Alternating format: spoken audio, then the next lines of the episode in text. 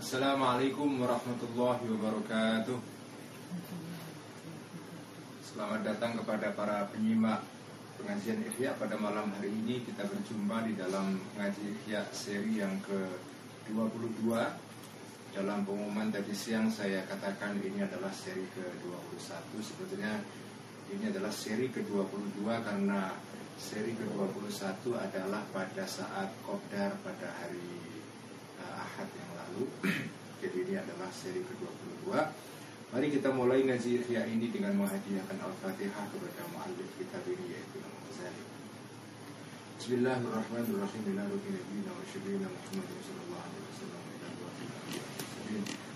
wafil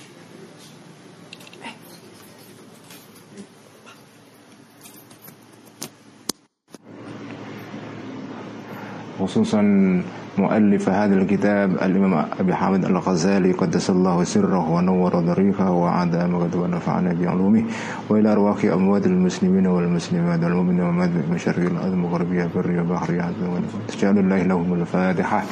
أعوذ بالله من الشيطان الرجيم. بسم الله الرحمن الرحيم. الحمد لله رب العالمين. الرحمن الرحيم. مالك يوم الدين إياك نعبد وإياك نستعين الصراط المستقيم. صراط الذين أنعمت عليهم غير المغضوب عليهم ولا الضالين آمين. بسم الله الرحمن الرحيم. الحمد لله رب العالمين والصلاة والسلام على أشرف الأنبياء والمرسلين سيدنا مولانا محمد وعلى آله وأصحابه أجمعين. أما بعد فقال المؤلف رحمه الله تعالى ونفعنا به وبعلومه في الدارين آمين اللهم ربي يسر وعين Kita membaca Ihya dalam edisi Ibnu Hazm halaman 893 ya 893 atau yang edisi Darul Fikr atau Taha Putra uh, Ihya pada uh, juz ketiga halaman 23 kalau tidak salah ya. Kita akan meneruskan uh, pembahasan yang sudah kita baca pada saat Qobdar pada hari Ahad yang lalu yaitu mengenai um, hubungan antara al-ulum al-aqliyah ilmu-ilmu yang bersifat rasional dan ilmu-ilmu yang bersifat syariah atau yang bersifat kewahyuan. Bismillahirrahmanirrahim. Wa dhannu man yadhunnu. Kita sampai pada kalimat ini pada pengajian yang lalu wa dhannu man yadhunnu saya harapkan teman-teman menyimak pengajian Ihya dengan membawa kitab atau teks atau print out ya wa dhannu man yadhunnu anna al-ulum al-aqliyata munaqidatun lil ulum asy-syar'iyyati wa anna al-jam'a bainahuma ghairu mumkinin huwa dhannun sadirun an aman fi 'ainil basirati na'udzu billahi min wa dhannuman dan persangkaan seseorang atau pikiran seseorang atau asumsi seseorang ya. Wa dhannuman dan asumsi seseorang yadhunnu yang berasumsi yang berpikiran ya. Berpikiran tetapi uh, atau idenya ini lemah sehingga disebut dengan dhan ya. Annal uluma sesungguhnya berasumsi apa? Annal uluma sesungguhnya pengetahuan al aqliyata yang bersifat rasional munaqidatun uh, berlawanan itu berlawanan ya khobarnya dari kata anna munaqidatun berlawanan kontradiksi lil ulumi syar'iyyati terhadap ilmu-ilmu yang bersifat kewahyuan ya bersifat syarak wa annal jam'ah dan berasumsi bahwa ya wa di sini adalah wawu ataf atau partikel konjungsi uh, ataf terhadap kata apa itu uh, annal uluma ya. Wa dhannu man yadhunnu annal uluma wa annal jam'a dan berasumsi bahwa sesungguhnya mengkombinasikan menggabungkan bainahuma antara ilmu-ilmu yang bersifat akliyah dan syariah ghairu mumkinin ya itu tidak mungkin. Asumsi bahwa mengkombinasikan menggabungkan dua pengetahuan itu tidak mungkin. Asumsi semacam itu huwa dhannun adalah asumsi adalah pikiran persangkaan ya penyono kalau dalam bahasa Jawanya ya sadirun yang keluar anaman dari uh, anaman dari kebutaan fi ainil basirati di dalam mata batin. Basirah artinya mata batin ya. Bedakan antara kata basirah dengan basor. Kalau basor artinya mata lahir, jamaknya absar, tapi kalau basirah itu adalah artinya mata hati, mata batin dan jamaknya adalah basoir. Fi ainil basirati di dalam mata basira dalam mata hati, mata batin ya. Nauzubillahi minhu. Kita berlindung kepada Allah dari sangkaan semacam itu. Jadi kalau ada orang mengira, jadi ini masih kelanjutan dari pembahasan sebelumnya ya. Jadi ini Al Ghazali masih uh, mencoba melakukan reposisi atau penempatan secara proporsional di dalam hubungan antara ilmu-ilmu yang sifatnya syariah dan akliyah.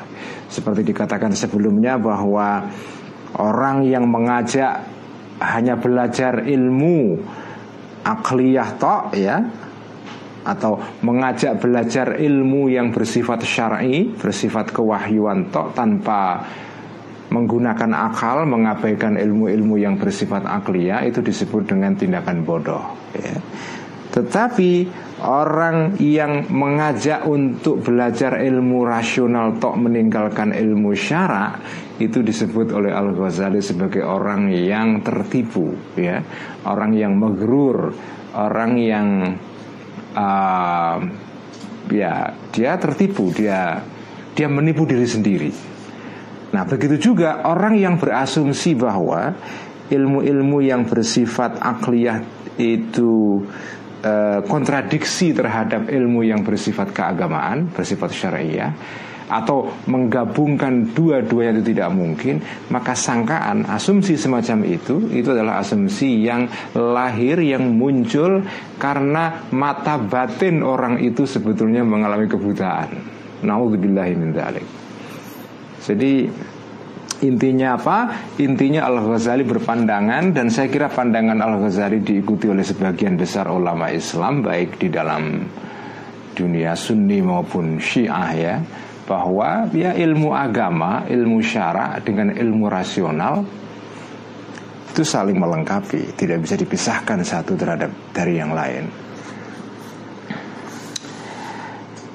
Fal hadzal qailu lebih jauh lagi bal bahkan ya hadzal qailu orang yang mengatakan demikian ini rubbama boleh jadi yunaqidu uh, kontradiksi atau men, bertentangan atau menentang.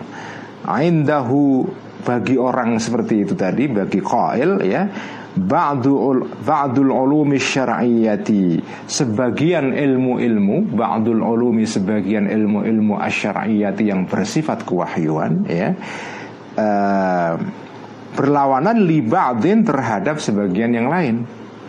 Faya'juzu maka uh, orang itu tidak mampu faya'juzu maka tidak mampu al-qail tadi itu anil jam'i dari menggabungkan mengkombinasikan bainahuma di antara uh, apa dua ilmu syariah yang kelihatannya berkontradiksi atau bertentangan itu. Fayadhunnu maka dia mengira, fayadhunnu maka mengira al-qail tadi itu annahu sesungguhnya apa itu uh, sesungguhnya pertentangan semacam tadi itu tanakudun itu adalah pertentangan kontradiksi fiddi ini di dalam agama itu sendiri.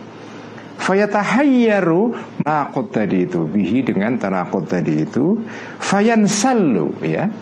Fayansal fayansallu maka uh, orang tadi itu fayansallu maka maka insallah itu artinya adalah meloloskan diri ya. Fayansallu maka maka lolos al-qail tadi itu maka merucut kalau bahasa Jawanya apa merucut itu uh, ya terlepas. Fayansal maka terlepas orang tadi itu ya seperti terlepasnya apa uh, panah dari busurnya yaitu insallah ya. Dari kata salah artinya adalah mengambil. Apa seseorang salah yasulu itu artinya adalah orang mengambil pedang dari tempatnya. Itu artinya eh, salah ya. Fayan salu maka terlepas orang tadi itu al qail tadi itu minat minat dini dari agama insilal syarati sebagaimana lepasnya rambut ya se, sebiji rambut asyarah ya. Kalau sya'run itu artinya rambut secara keseluruhan. Tapi kalau sya'rotun itu rambut satu sebiji itu namanya sya'rah ya. Insilala sya'rati sebagaimana terlepasnya sebiji rambut ya sebiji rambut yang dibelah tujuh saya jadi ingat film lama itu ya insilala sya'rati seperti terlepasnya uh, sebiji rambut minal aji ini dari adonan roti ya. Jadi ini ini menurut saya keterangan yang telak sekali dari Al Ghazali. Jadi orang yang tadi dikatakan kan, orang yang berasumsi yang punya pikiran, zon ya, zon itu artinya berpikiran tapi pikiran yang sebetulnya kualitasnya lemah, karena itu disebut dengan asumsi. Uh, orang yang berasumsi bahwa uh, apa ilmu-ilmu yang bersifat akliyah rasional itu bertentangan terhadap atau dengan ilmu-ilmu yang bersifat syariah dan menggabungkan, mengkombinasikan antara kedua yang tidak mungkin itu orang semacam itu tadi dikatakan orang yang sebetulnya mengalami kebutaan dalam pikirannya, dalam mata hatinya atau mata intelektualnya ya.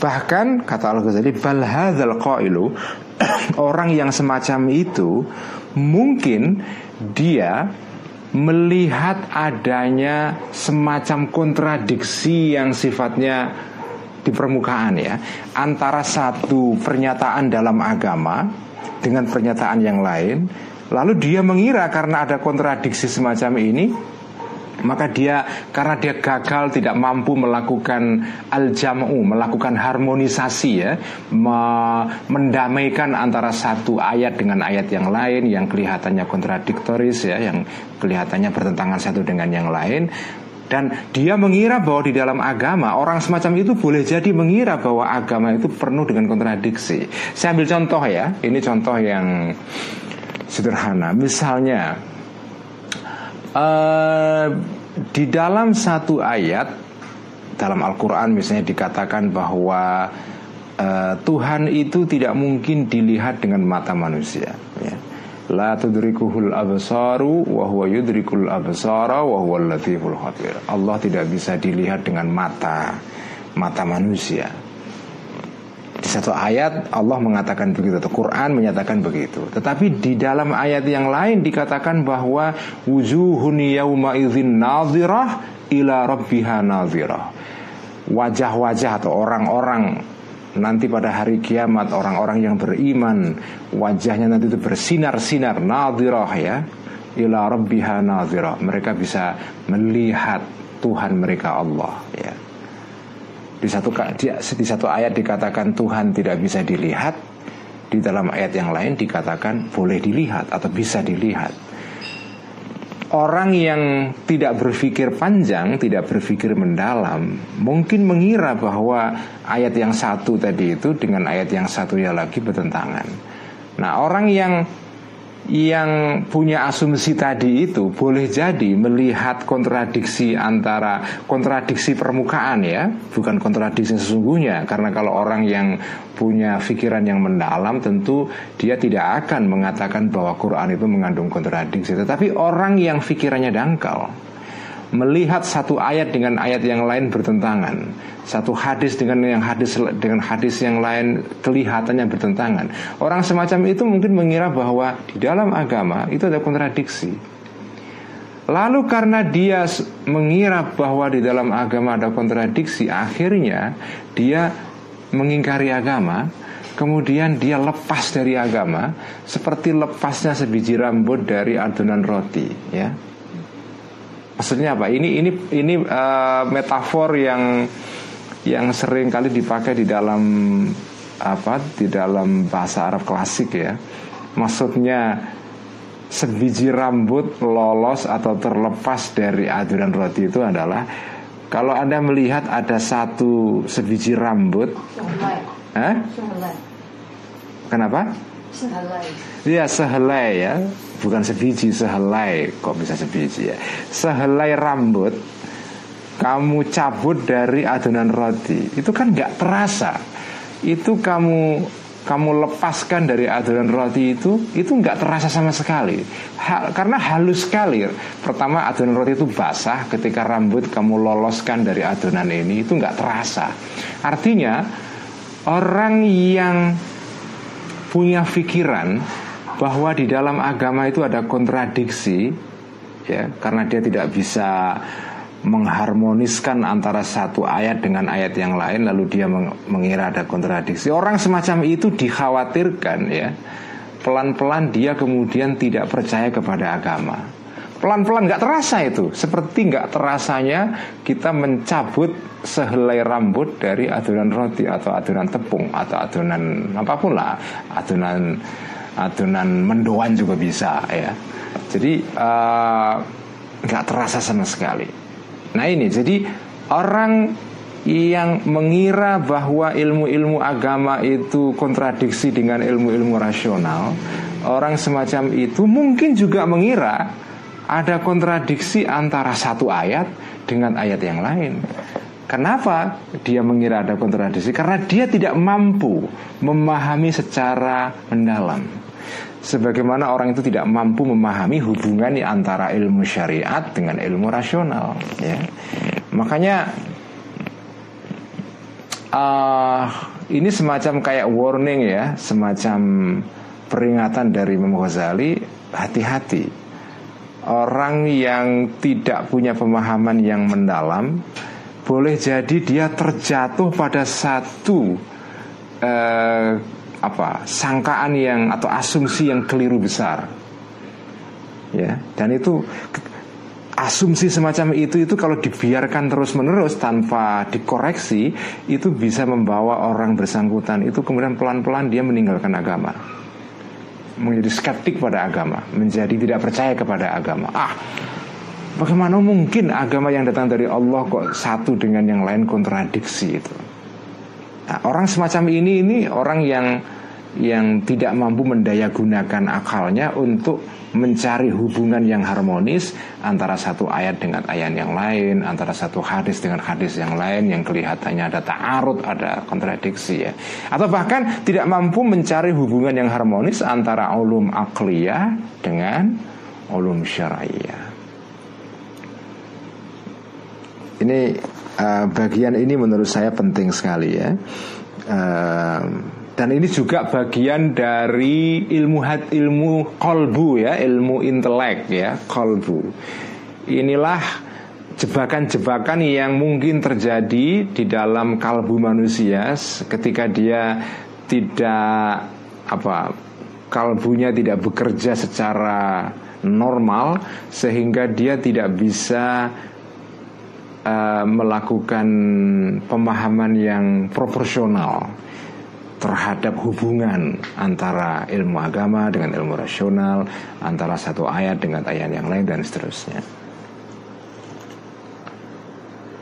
Wa inna dan sesungguhnya hal yang tersebut tadi itu yaitu sangkaan adanya kontradiksi itu lianna ajzahu karena sesungguhnya ketidakmampuan orang tadi itu al-qail tadi itu fi nafsi di dalam dirinya sendiri karena ketidakmampuan ketidakmampuan di dalam dirinya sendiri khayyala ilaihi khayyala uh, apa khayyala um,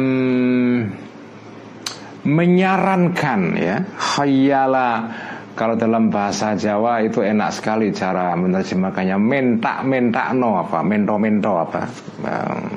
Mento mento itu apa? Uh, se tampak seolah-olah. Itu khayala ya. Khayala menampakkan secara artifisial secara seolah-olah. Tidak sesungguhnya ya. Khayala menampakkan secara uh, secara menipu atau secara artifisial ajazahu tadi itu ilaihi kepada orang tersebut nakdon khayala apa nakdon maf'olnya kata khayala nakdon adanya kontradiksi fiddini di dalam agama. Wahai hata dan jauhlah hal semacam itu terjadi ya. Jadi Orang itu karena semata-mata karena ketidakmampuan pemahaman rasionalnya, kemudian ketidakmampuan itu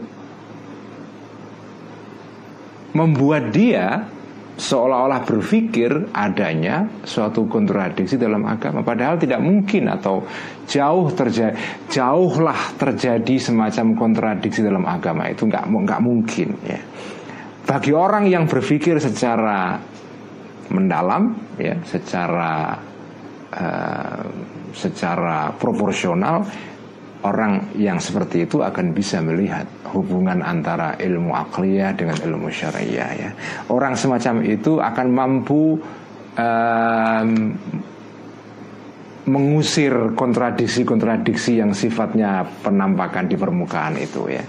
Dia akan akan bisa mengatasi asumsi-asumsi adanya kontradiksi itu. Nah wa inna ma mithaluhu dan sesungguhnya uh, apa wa inna ma mithaluhu dan sesungguhnya contohnya atau perumpamaannya orang tadi itu al-qail tadi itu mithalul a'ma itu seperti perumpamaannya seorang yang yang buta alladzi dakhala yang masuk darah kaumin rumahnya seseorang ya fata'athar maka uh, kepleset ya fata'athar maka kepleset al-a'ma tadi itu orang buta tadi itu fiha di dalam darah kaumin dalam rumah tadi itu. Kata dar itu walaupun tampaknya maskulin ya eh, tampaknya gendernya itu adalah maskulin laki-laki tetapi statusnya dia adalah muannas atau feminin ya. Karena itu disebut fiha ya. Fiha di dalam daro kaumin biawanid dari kepleset karena apa? Biawanid dari dengan atau ya kepleset pada ya atau dengan eh, bejana-bejana uh, rumah. Ya apa wadah-wadah ya yang yang terdapat di rumah itu. Ada seseorang buta masuk ke rumah kepleset karena dia kesandung entah apa itu ember atau ya wadah-wadah yang lain yang ada di rumah itu ya dia kesandung lalu kepleset jatuh fokala maka maka berkata orang buta tadi itu lahum kepada kaumin tadi itu kepada orang-orang tadi itu Ma balu hadhil awani? Ma balu hadhil awani? Apa yang terjadi dengan bejana-bejana tadi ini? Wadah-wadah yang kamu biarkan berserakan di rumah ini. Uh, Turikat ya. Turikat. Dibiarkan ya turikat dibiarkan al awani tadi itu turikat di sini statusnya adalah hal ya. Hale kalau dalam bahasa pesantrennya hale. Uh, dijarke opo al awani tadi itu ya. Turikat dalam keadaan ditinggalkan al awani tadi itu. Alat toriki di dalam di tengah jalan maksudnya di tengah jalan di, di dalam rumah itu. Lima kenapa la turaddu tidak dikembalikan al awani tadi ila mawadhiha kepada tempat-tempatnya bejana-bejana tadi itu. Kenapa bejana-bejana apa gelas-gelas ini kau biarkan terserak di di lantai rumah nggak kau tempatkan di tempat yang yang semestinya sehingga aku kepleset kata orang buta tadi itu. Fokalu maka berkata kaumun tadi itu lahu kepada orang yang buta tadi itu Hai orang buta tilkal awani Wadah-wadah tadi itu Fi mawadhiha sudah Berada di tempat-tempatnya al-awani yang sesungguhnya Yang yang semestinya Itu sudah diletakkan di tempat yang Yang semestinya. Wa innama anta uh, Tetapi sesungguhnya engkau Lasta tidaklah engkau Tahtadi uh, Engkau Uh, mengetahui atau mendapatkan petunjuk litoriki terhadap jalan yang benar uh, li'amaka karena kebutaan engkau. Sebetulnya gelas-gelas tadi itu sudah ditaruh di tempatnya. Adapun kau kepleset karena gelas-gelas itu bukan berarti uh, gelas itu kami letakkan secara sembarangan. Kamu aja yang buta tidak melihat. Fala aja bu uh, maka apa itu maka sungguh ajaib ya. Fal ajabu maka sungguh ajaib mubtada ya mingka dari atau terhadap engkau mingka mungkin terjemahannya lebih tepat mingka terhadap engkau sungguh ajaib engkau ini annaka khabarnya al ajabu annaka sesungguhnya engkau la tuhilu uh, tidak uh, mengembalikan ya tidak apa tidak ya tidak mengembalikan tidak merujukkan afrataka keterplesetan kamu ala amaka terhadap kebutaan kamu ya kata tuhilu itu uh, apa itu uh, mutaaddinya terhadap maf'ul kedua itu biasanya dengan menggunakan huruf jar ala ya jadi engkau tidak mengembalikan keterplesetan kamu kepada kondisi kebutaanmu. Kita nggak boleh mengatakan la tuhilu asrotaka ila asrot ila amaka tidak boleh ya. Kalau kata hala yuhilu itu biasanya eh, apa mutaaddinya ya mutaaddi kepada maf'ul keduanya itu biasanya menggunakan huruf jar ala ya Meskipun terjemahannya sama-sama kepada ya, engkau tidak mengembalikan keterpelesetan kamu kepada kondisi kebutaan kamu. Jadi Allah di sini eh, maknanya pada, tapi di dalam redaksi Arabnya tidak boleh kau katakan ila amaka meskipun ila dan ala mungkin artinya sama-sama dengan pada ya. Wa inna tuhiluha dan sesungguhnya tuhilu engkau mengembalikan ha terhadap afrah tadi itu ala taksiri ghairika terhadap kesalahan orang lain daripada kamu. Sungguh mengherankan wahai orang buta, engkau um, apa? Engkau mencari kesalahan atau engkau mencari sebab keterpelesetan kamu tidak tidak pada kondisi kebutaanmu tapi kau salahkan kepada orang lain kau mencari kambing hitam uh, apa itu pada orang lain tapi tidak melihat kondisi kamu sendiri yang sedang mengalami kebutaan. Sebetulnya ini metafor yang dipakai oleh Al Ghazali untuk uh, menggambarkan keadaan orang yang tadi itu orang yang punya asumsi bahwa di dalam agama itu mungkin dimungkinkan adanya kontradiksi antara satu ayat dengan ayat yang lain, antara satu hadis dengan hadis yang lain, antara satu ayat dengan hadis, antara satu pendapat sahabat dengan sahabat yang lain, dan seterusnya. antara satu apa itu firman Allah dengan firman yang lain. Jadi orang orang yang karena kelemahan kolbunya, karena ke kelemahan kemampuan akalnya, dia mengira ada kontradiksi. Orang semacam ini itu kondisinya diserupakan oleh Al Ghazali dengan orang buta masuk rumah kepleset, marah-marah, dia apa itu memaki-maki orang yang ada di rumah itu kamu ini naruh barang sembarangan sehingga aku jatuh terpeleset padahal sesungguhnya barang-barang itu sudah diletakkan di tempat yang benar.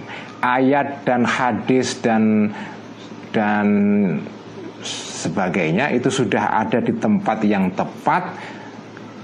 Tapi karena kamu sendiri buta kamu kepleset. Tapi bagi orang yang matanya itu bisa melihat, baik mata fisik maupun mata kalbu bisa melihat, dia nggak akan menyalahkan menyalahkan agama atau menyalahkan Quran. Kenapa Quran kok mengandung kontradiksi? Bukan kontradiksi, kamu sendiri yang tidak bisa melakukan harmonisasi antara satu ayat dengan ayat yang lain. Ini menurut saya apa ya? keterangan atau penjelasan atau wawasan yang penting sekali dari Al Ghazali ya. Jadi sering kali apa pelajaran yang bisa kita petik dari sini adalah sering kali karena kebodohan kita sendiri kita itu memahami Quran atau hadis secara keliru lalu menganggap antara satu ayat dengan ayat yang lain itu ada pertentangan. Karena kita nggak mampu melakukan pemahaman yang tepat, lalu akhirnya kita menganggap ah kitab suci itu bullshit atau Quran itu tidak bisa dipercaya atau firman Allah itu uh, mengandung banyak apa mengandung banyak pertentangan antara satu dengan yang lain. Padahal sebetulnya bukan pertentangan, kamu sendiri yang tidak bisa memahami secara tepat itu. Kamu sendiri yang buta. Kamu sendiri yang tidak punya kemampuan intelektual untuk melakukan rekonsiliasi antara satu ayat dengan ayat yang lain.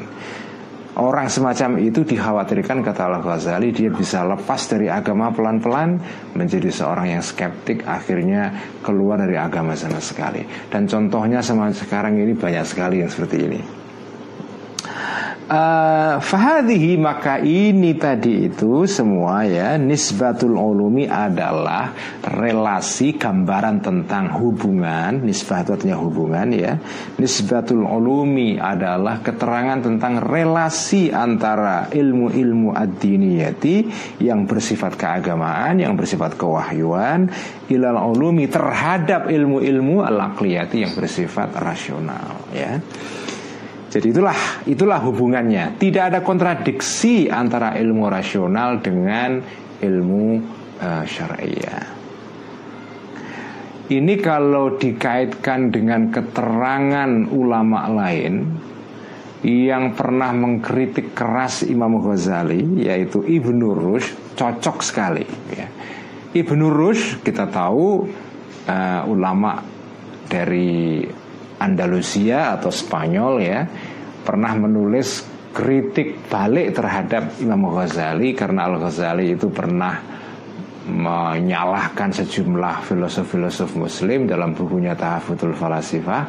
Lalu Ibnu Rus menjawab kritik Al Ghazali itu dengan buku yang lain yang judulnya adalah Tahafutul Tahafut Nah tetapi yang jarang diketahui oleh sebagian orang adalah Ibnu Rushd, pengkritik dari Imam Ghazali, menulis suatu risalah pendek yang itu sangat penting sekali. Judulnya adalah Faslul Maqal Fima Bainal Hikmati Wasyariati Minal Ittisal. Jadi buku ini menjelaskan tentang hubungan antara syariah dari tentang ilmu-ilmu hubungan antara ilmu-ilmu agama wal hikmati ya dan ilmu-ilmu yang bersifat hikmah artinya filsafat dan ilmu-ilmu yang bersifat rasional. Jadi Ibnu Rus sendiri di dalam buku ini mengatakan bahwa antara hikmah dengan syariah, antara wahyu dengan ilmu yang sumbernya adalah rasio manusia, itu ada itisol, ada hubungan, ada kaitan, tidak kontradiksi sebetulnya. Kalau ditelaah keterangan Ibnu Rus dalam kitab ini cocok sekali dengan keterangan Al Ghazali di sini. Persis, ya. Jadi baik Imam Ghazali maupun Ibnu Rus dua-duanya berpendapat bahwa syariah wal hikmah antara syariah ilmu agama wal hikmah dan ilmu falsafah ya antara ulum akliyah dan ulum syariah antara kalau memakai istilahnya Sayyidina Ali ke mana antara ilmu matbu' dengan ilmu masmu' ya itu dua ilmu ini tidak kontradiksi satu dengan yang lain. Baik kita teruskan. Wal ulumul aqliyatu tanqasimu ila dunyawiyatin wa ukhrawiyatin. Ini masih berbicara mengenai peta ilmu ya. Jadi kita harus sabar mengikuti keterangan Imam Ghazali. Ini bagian dari cara Al Ghazali mempersiapkan kita semua untuk mempelajari untuk menggali penyakit-penyakit kalbu ya. Sebelum itu kamu diberikan keterangan tentang tentang posisi ilmu, hubungan antara ilmu satu dengan yang lain ya. Ini penting sekali karena ini semacam mukadimah ya. Wal ulumu dan ilmu-ilmu al aqliyatu yang bersifat rasional tangqasimu terbagi ila dunyawiyatin wa ukhrawiyatin terbagi pada dua bagian kepada ilmu-ilmu akliyah yang bersifat keduniaan wa ukhrawiyatin dan bersifat keakhiratan. Jadi ilmu yang bersifat akliyah rasional itu juga terbagi dua ya, ada ilmu yang bersifat duniawi dan bersifat ukhrawi. Fadunyawiyatu Adapun ilmu-ilmu akliyah yang bersifat keduniaan ya, Ilmu rasional yang bersifat duniawi itu apa? Ka ilmu tibbi seperti ilmu kedokteran Kedokteran fisik ya. Wal hisabi dan aritmetika ya Ilmu hitung. Wal handasati dan ilmu handasah Ilmu uh, apa itu? Uh, apa? Geometri ya wal handasati dan ilmu uh, handasah. Uh, wan nujumi dan ilmu tentang perbintangan ya astronomi. Wasairil khirafi dan ilmu tentang semua jenis-jenis profesi al khiraf ya. Al khiraf jamaknya kata khirfatun khiraf ya. Wasinaati dan pekerjaan-pekerjaan ya jadi ilmu-ilmu yang bersifat keduniaan seperti ilmu kedokteran, ilmu aritmetika, geometri, uh, perbintangan, ilmu tentang apa skill-skill tertentu ya, kecakapan-kecakapan tertentu itu yang disebut dengan ilmu khiraf ya, ilmu tentang profesi, cara menanam tanaman, ilmu tentang pertukangan, ilmu tentang apa itu eh, perteknikan, ilmu bangunan dan seterusnya itu yang disebut dengan ilmu-ilmu yang bersifat profesional. Wal ukhrawiyatu dan ilmu-ilmu akliyah yang bersifat keakhiratan itu adalah contohnya kailmi ahwalil qalbi seperti ilmu tentang kondisi-kondisi kalbu manusia, psikologi ya. Kita sebutnya ilmu psikologi wa afatil a'mali dan tentang ilmu ilmu tentang afatil a'mal tentang tentang uh, apa? Afat itu penyakit atau hama ya. Ilmu tentang hama amal manusia. Ilmu tentang penyakit-penyakit yang bisa merusakkan eh, pekerjaan-pekerjaan uh, manusia Wala ilmi dan seperti ilmu pengetahuan billahi tentang Allah Ta'ala. Ya. Jadi ilmu tentang Tuhan itu di dalam pandangan Al-Ghazali masuk di dalam ilmu yang sifatnya akliyah. Ya ini penting sekali. Jadi ilmu tentang Allah itu adalah bagian dari ilmu yang rasional. Karena itu ilmu teologi, ilmu kalam dalam Islam ya Ilmu tentang bukti-bukti mengenai keberadaan Tuhan, ilmu tentang sifat-sifat Tuhan, ilmu tentang um, apa tindakan Tuhan ilmu tentang keadilan Tuhan, ilmu tentang dan seterusnya. Ilmu-ilmu yang berkaitan dengan Tuhan atau yang disebut dengan ilmu teologi ya, Allahut itu adalah masuk di dalam kategori ilmu akliyah rasional. Cuma ini adalah ilmu akliyah yang masuk atau berkaitan dengan ukhrawiyah dengan hal-hal yang bersifat uh, afterlife ya, bersifat berkaitan dengan sesuatu yang terjadi setelah kehidupan di dunia ini. Wabi sifatihi dan tentang sifat-sifat Allah wa af'ali dan tindakan-tindakan Allah. Kama fassalna sebagaimana uh, kami perinci ya, kama sebagaimana uh, sesuatu fassalna yang kami perinci hu terhadap ma fi kitabil ilmi di dalam kitab mengenai ilmu. Kitab ilmu, kitab mengenai pengetahuan itu adalah kitab pertama yang membuka kitab Ihya di dalam kuadran pertama ya. Jadi kalau kita buka kitab Ihya, pertama-tama akan kita jumpai kitabul ilm. Kitab tentang pengetahuan. Itu menunjukkan betapa penghargaan Imam Ghazali yang luar biasa terhadap pengetahuan. Karena itu kitabnya yang yang agung ini dibuka dengan pembahasan yang yang mendalam sekali mengenai pengetahuan ya. Wahuma dan keduanya yaitu ilmu ukhrawi dengan ilmu duniawi ilmani adalah dua pengetahuan mutanafiani yang saling mengeksklusi saling menafikan. Ilmu ukhrawi dengan ilmu duniawi itu ilmu yang susah digabungkan yang apa ya yang saling uh, menegasikan ya saling menafikan satu dengan yang lain. Maksudnya apa? Ani maksud saya anaman sesungguhnya barang siapa? Sorofa yang yang memfokuskan ya. Tahu perhatian orang tadi itu ila ahadihima terhadap salah satu dari dua ilmu tadi itu ilmu ini.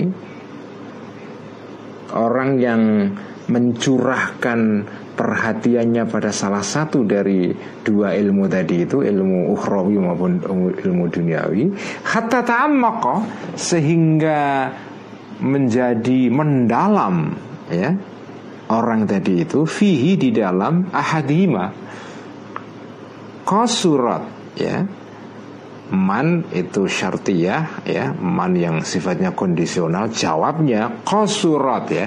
Barang siapa titik titik titik titik titik titik maka itu disebut dengan jumlah syartiyah ya. Atau conditional clause ya. Uh, kalimat yang berisi uh, apa itu? Berisi uh, kondisi atau apa? Berisi uh, apa itu? Syarat dan jawab ya. Barang siapa demikian demikian demikian maka ya kosurat maka menjadi uh, terbatas ya atau menjadi terbatas menjadi uh, ya terbatas. Basiratuhu mata hati atau mata ya mata hati orang tadi itu anil akhori dari ilmu yang lain alal aksari menurut sebagian besar kasus. Jadi dua ilmu tadi itu tadi disebutkan Al Ghazali ya dua ilmu itu ada ilmu yang bersifat akliyah, ada yang syariah. Ilmu akliyah dibagi dua lagi. Ada ilmu akliyah yang terkait dengan masalah keduniaan, ada yang terkait dengan masalah keakhiratan. Nah, dua ilmu tadi itu, ilmu akhirat dengan ilmu duniawi itu biasanya kecenderungannya itu saling menafikan. Maksudnya, kalau ada orang mencurahkan perhatian pikirannya kepada salah satu, pasti dia tidak akan bisa mencapai ilmu yang lain. Kalau sudah pikirannya tercurah kepada salah satu bagian dari dua ilmu tadi itu, maka dia eh, perhatian dia kemudian menjadi berkurang dari ilmu yang lain, lalu dia menjadi tidak tahu ya. Jadi kalau kalau kalau ada orang mendalam sekali pengetahuannya tentang ilmu-ilmu keduniaan, biasanya pengetahuannya dia tentang ilmu keakhiratan dangkal. Begitu juga sebaliknya. Kalau orang yang ilmunya tentang keakhiratan mendalam, maka pengetahuan dia mengenai soal-soal keduniaan juga menjadi dangkal. Gak ada orang yang bisa mendalam pengetahuannya dalam bidang agama dan dalam bidang kedunia secara seimbang itu jarang. Sebagian besar orang itu kalau mendalam di satu bidang menjadi dangkal di bidang yang lain. Saya kira masuk akal. Ini keterangan Al Ghazali kan keterangan yang berdasarkan pengalaman empiris kan kalau orang itu studinya ilmu-ilmu tentang ekonomi mendalam sekali jadi profesor dalam bidang ilmu ekonomi ya pasti pengetahuan agamanya ya biasanya dangkal. Kalau ada orang yang pengetahuannya tentang fisika itu mendalam sekali, biasanya pengetahuan agamanya juga dangkal. Atau sebaliknya kalau ada orang itu pengetahuan agamanya itu mendalam sekali lulusan IAIN S3 belajarnya tentang Islam sampai bertakik-takik Pasti pengetahuan dia tentang ilmu-ilmu keduniaan dangkal Lalu apa pelajaran dari sini saudara-saudara? Pelajaran dari sini adalah Kalau ada orang hebat sekali dalam satu ilmu Misalnya ilmu keduniaan itu ya dia hebat di situ. Tidak bisa kita asumsikan dia hebat dalam bidang yang lain. Kalau ada orang itu hebat sekali di dalam bidang ilmu-ilmu ilmu-ilmu sains ilmu-ilmu apa fisika kimia biologi uh, apa pun lah matematika ekonomi ilmu hukum. Tidak dengan sendirinya kalau orang itu PhD dalam bidang fisika omongan dia tentang agama itu levelnya sama dengan pengetahuan dia dalam bidang fisika. Jangan mentang-mentang orang itu PhD di bidang fisika terus ngomong soal agama, lalu kita anggap statusnya sama dengan pengetahuan dia dalam bidang fisika. Yang enggak lah. Karena enggak ada atau jarang orang itu yang mendalam dalam satu bidang, bidang agama dan dalam bidang dunia, dua-duanya nggak ada. Begitu juga kalau ada orang PhD dalam bidang ilmu-ilmu keagamaan, ada PhD sekolah sampai ke Al Azhar di bidang tafsir uh, sampai S3 dan mendalam sekali pengetahuan agamanya. Kalau dia ngomong soal ilmu-ilmu fisika, ya kamu jangan menganggap omongan dia dalam bidang ilmu fisika statusnya sama dengan omongan dia dalam bidang ilmu tafsir atau ilmu fikih atau ilmu hadis dan seterusnya. Jadi ini pelajaran dari Al Ghazali ya. Jadi jarang orang itu yang bisa mendalam dalam bidang ilmu agama, lalu mendalam juga dalam bidang ilmu dunia. Jadi kalau ada orang ngomong dalam satu bidang yang dia mendalam di situ, kita dengarkan. Tapi kalau dia ngomong di bidang yang lain, ya nanti dulu. Jangan mentang-mentang lulusan Sorbonne atau lulusan Amerika, lulusan Kanada di bidang ilmu-ilmu sains ya.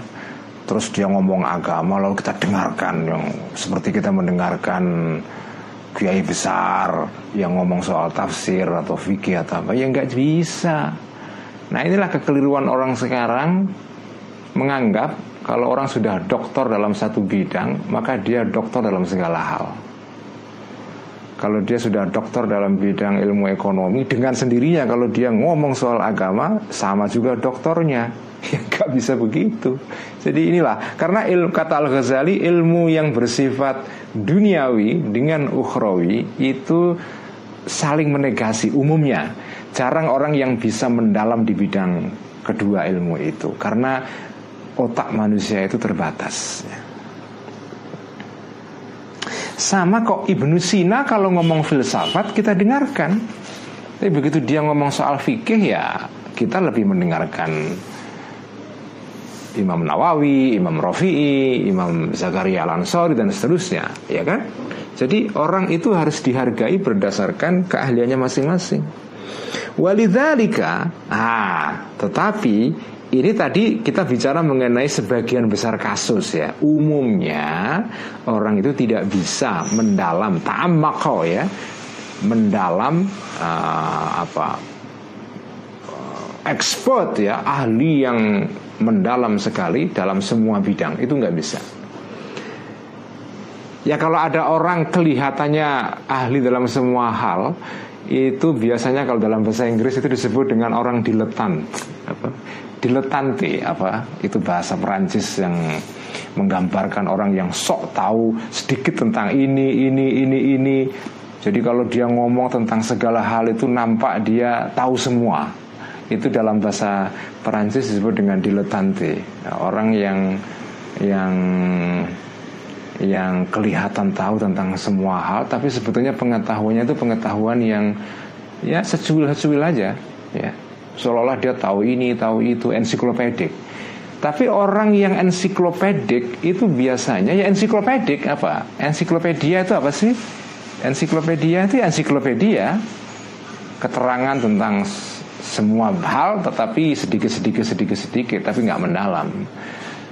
Jadi Itulah sebagian besar orang begitu. Walidhalika uh, karena itulah karena adanya apa itu uh, tanafi atau saling menafikan antara dua ilmu tadi itu ilmu agama dan ilmu keakhiratan Doraba uh, membuat ya Aliun Sayyidina Ali ya radhiyallahu anhu khalifah keempat lid dunia terhadap dunia wal akhirati dan akhirat salah satu amfilatin tiga metafor tiga tamsil ya.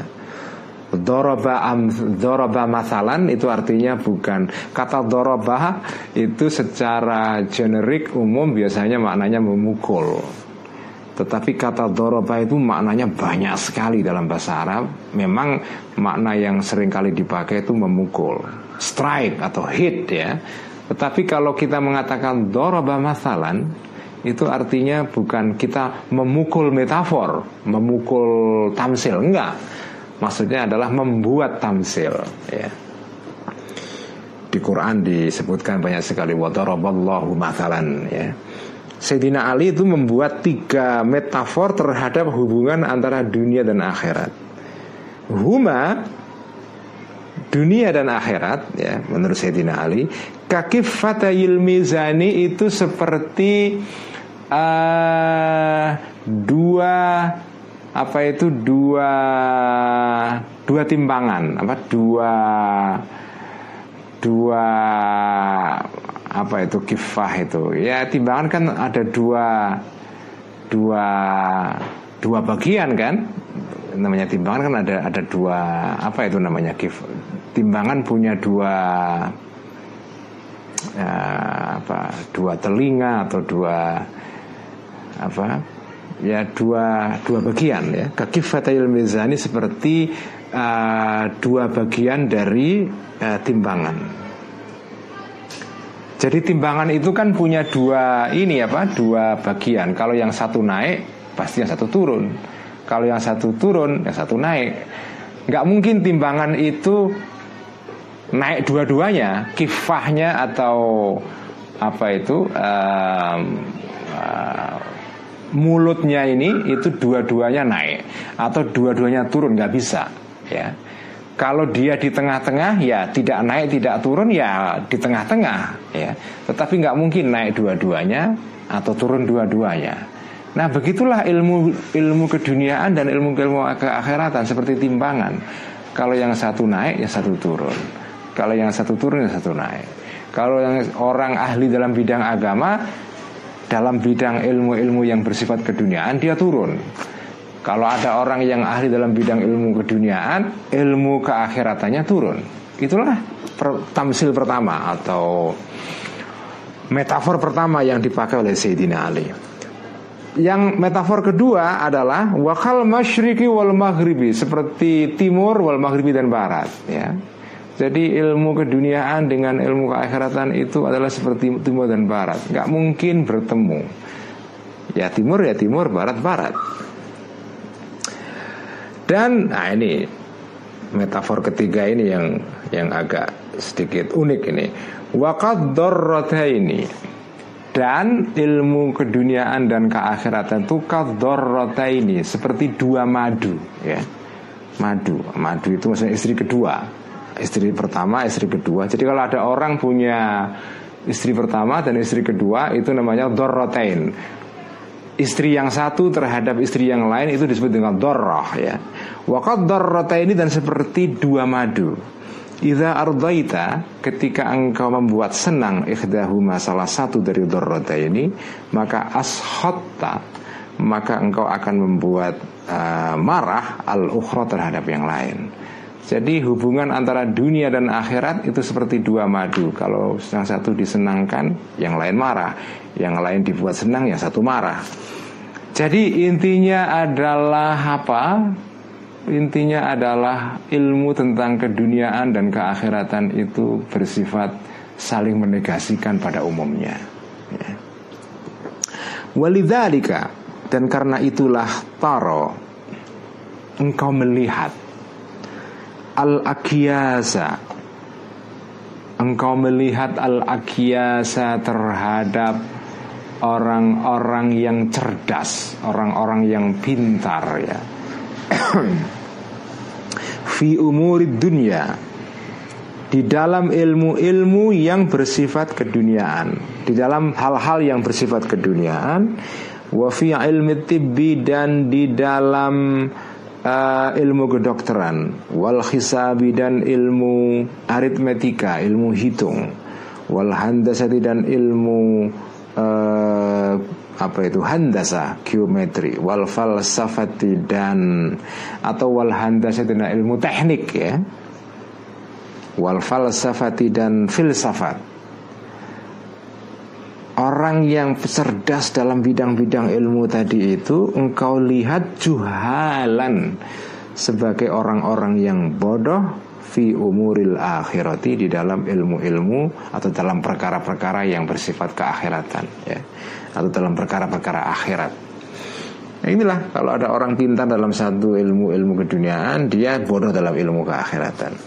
Wal akiyasa dan engkau lihat orang-orang yang pintar fi daqaiki ulumil akhirati di dalam renek-renek ilmu-ilmu keakhiratan ya, ilmu-ilmu akhirat Orang-orang yang pintar dalam renek-renek dalam detail-detail ilmu akhirat tadi itu engkau lihat juhalan orang-orang yang bodoh fi aksari ulumid dunia di dalam sebagian besar ilmu-ilmu yang berkaitan dengan dunia. Kenapa? Lianna kuwatal akli karena sesungguhnya kekuatan akal la tafi tidak bisa uh, apa, memenuhi tidak bisa mencapai bil amro ini dengan dua perkara tadi itu jami'an semuanya fil ghalibi di dalam sebagian besar kasus ya. Fayakunu maka adalah ahaduhuma sebagian dari uh, amroini tadi itu dua perkara tadi itu manian sebagai pencegah sebagai penghalang minal kamali dari kesempurnaan dari excellence ya keunggulan fisani di dalam bagian yang kedua Walidzalika dan karena itulah qala bersabda Nabi sallallahu alaihi wasallam inna aktsaru ahlil jannati al-bulhu ini hadis menarik sekali. Inna aktsara ahlil jannati al-bulhu. Sesungguhnya sebagian besar penduduk surga al-bulhu adalah orang-orang bodoh. Penduduk surga itu sebagian besar adalah orang-orang bodoh. Maksudnya apa ini? Ini hadis kalau difahami secara dangkal ya mungkin akan membuat orang bertanya-tanya maksudnya apa Nabi kok bersabda sebagian besar penduduk surga itu orang bodoh masa Nabi berkata begitu Maksudnya di sini ini tafsirnya Al Ghazali ini menarik sekali. Maksudnya bodoh adalah al bulhu orang-orang bodoh fi umuri dunia di dalam ilmu keduniaan. Tetapi dia pintar dalam ilmu-ilmu keakhiratan.